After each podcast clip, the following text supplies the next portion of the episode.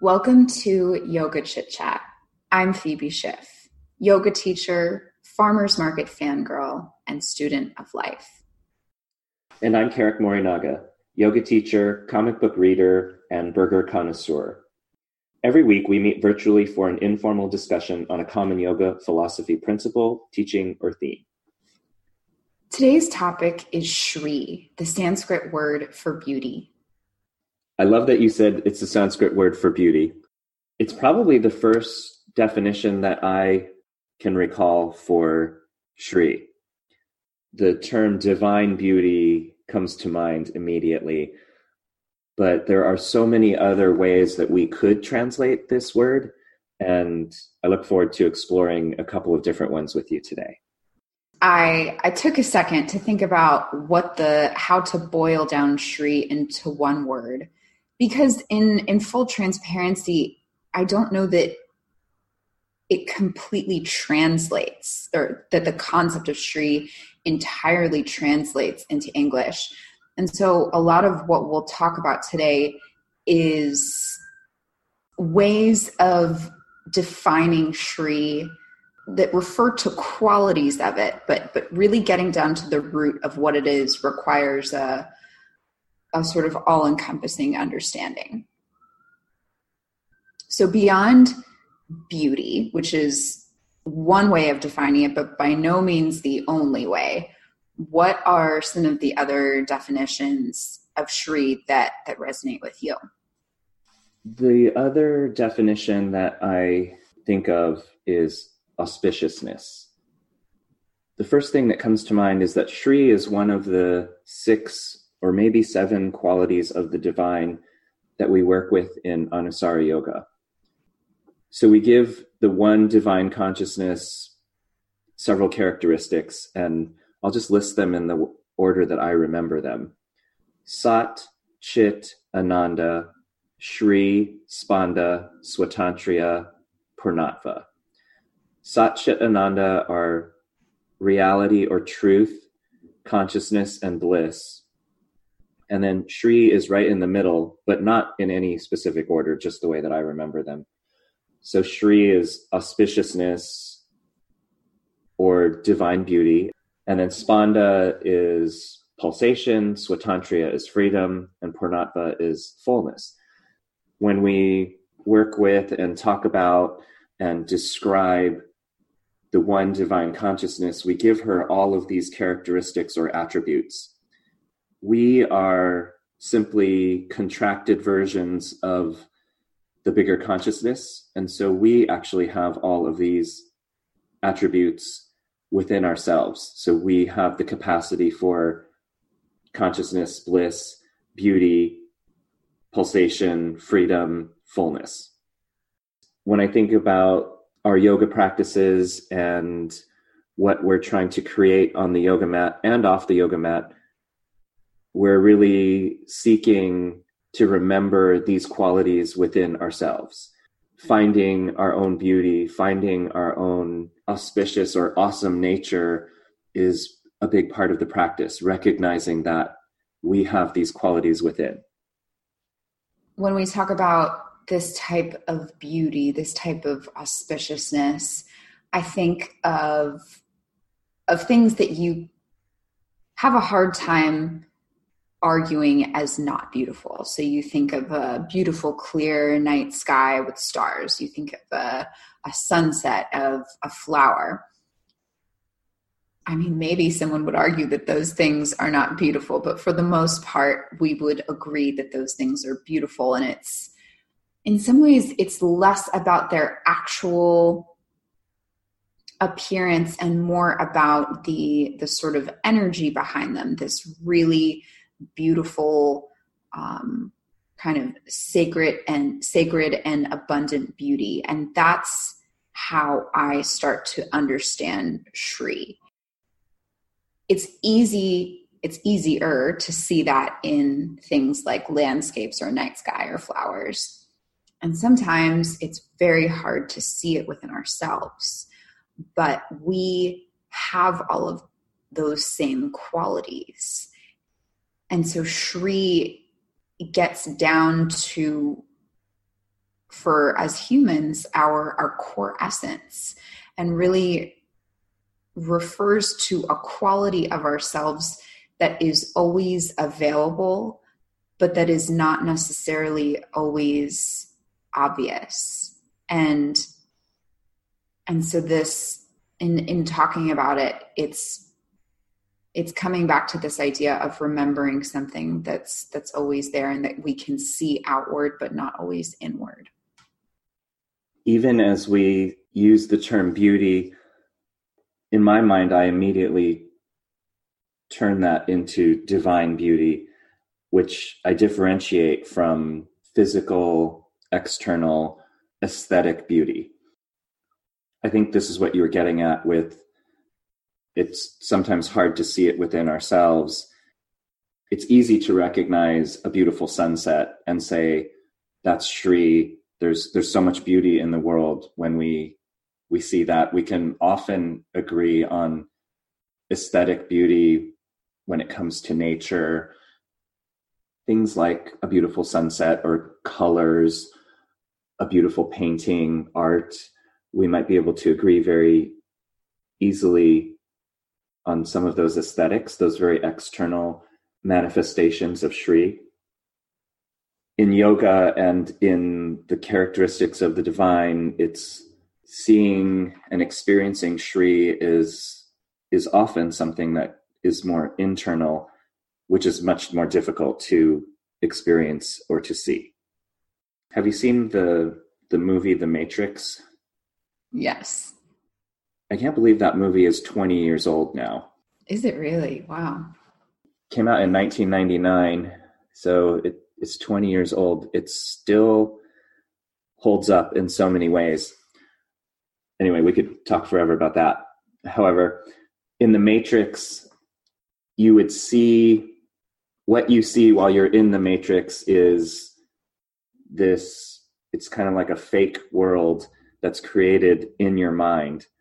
And the operators of the matrix could see the code behind what the mind is seeing. So you would see on the screen digital flashes of green and code falling down the screen if you could see from that point of view. And in the movie, some of the characters have this ability to see beyond what the mind generally sees and they can see that background code and to me the background code is the divine beauty behind the illusion of the real world.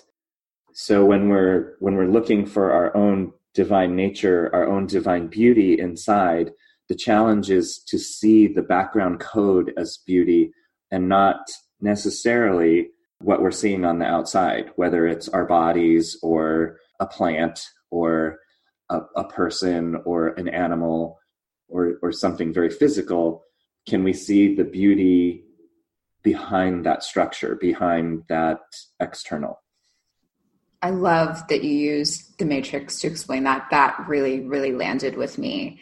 And and my understanding of shri which is it's kind of what you're getting at with the matrix example is is the glow that you see in a person when they're talking about something that they're really excited about.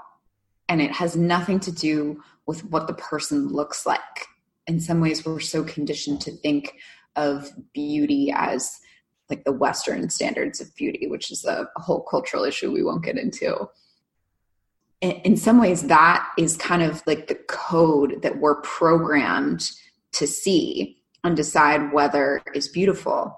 But Shri is the glow of a person who's talking about something that they're really excited about, or the glow that many people have after yoga. And it again, it, it's completely removed from from their physical appearance, but it's this this radiance that is hard to define, but is very recognizable it's often shrouded by things that we are by ways that we are programmed to see but it's it's undeniable when we see it so yeah but the the way that you explain it with the matrix is really good I like the inner glow analogy as well. As a yoga teacher, that really resonates with me. And as a yoga student, we can look at a student's or even our own yoga poses, a triangle pose, a warrior, a handstand, and beauty, Shri, is not defined by whether your triangle pose matches up to the triangle pose that's on the cover of Yoga Journal this month. Shri is measured from something within. It's this inner glow that you can't capture with a photograph or by perfect quote unquote alignment. It's the joy of someone experiencing their highest alignment and expressing a yoga pose from the inside out. That to me is Shri, regardless of whether or not everything is geometrically aligned perfectly, tri- perfect triangles, which is more of the external that we're talking about, which is that's probably what's going to make the cover of Yoga Journal. And that's okay. That's just more of an external. But as as yoga teachers and as students, we see and experience, at least I hope we see and experience Shri from that level or that point of view. Right. I've seen Shri, or one of the most honest and beautiful instances of Shri that I've witnessed is the glow that a student of mine had after falling out of handstand and laughing at herself and being really excited at how much progress she made. When Shri is cloaked, then that in that same situation, a student could have that same student could have been really disappointed in herself. She could have been really embarrassed and you know tried to kind of cover it up. And so Shri is this quality that's within us and when we allow it to to come out when we allow it to manifest to me like my personal definition of shri as i was thinking about it is uncloaked authenticity. It's when someone is being so true to themselves there's nothing left but this dazzling inner glow that shows externally. And that only happens when we are being so authentic that we're connecting to this part of us that's always been there, but that we sometimes tap into, but not all the time. How do you see Shri in teaching or practicing? Shri, for a long time, at least in my memory, the definition was divine beauty. That's how it had been taught to me for many, many years. And it's interesting at some point it seems like that definition evolved at least within the anusara circles and i started to hear the word auspiciousness more and more. It became less divine beauty and more auspiciousness which i sort of understand because divine beauty just using the word beauty has so many different connotations as far as external beauty and seeing things as aesthetically pleasing. Auspiciousness now can get more into, like your example, the person who doesn't have this perfect, beautiful, externally aesthetically pleasing handstand, but rather has this experience of authenticity coming out of, or even falling out of the handstand. And that's this moment of Shri, this moment of auspiciousness auspiciousness I would define as a connection to something awesome, something bigger than ourselves. And that is that moment where the student falling out of the handstand and having this moment of pure connection to self is this auspicious moment. So that has become now a second definition for me. And these are really my two big ways that I think of Shri I've not stopped thinking about Shri as divine beauty. That is certainly still a great definition and, and something to look for and cultivate. But now auspiciousness. So looking for these moments of connection to self, looking for these moments of connection to something bigger than ourselves is Shri. So, the etymology of Shri breaks down into two different parts of the word. There is the first part of the word, uh, which you could say is S H A, Sha, and that corresponds with the word Purusha. Simply put, is pure awareness. The, the second part of it, Hri, H R I, corresponds with the word Prakriti, and simply put, Prakriti corresponds to the material world. So Shri encompasses the intermingling, the, the mix of pure awareness with the material world, which brings up a very interesting point in my mind about Shri in our human experience.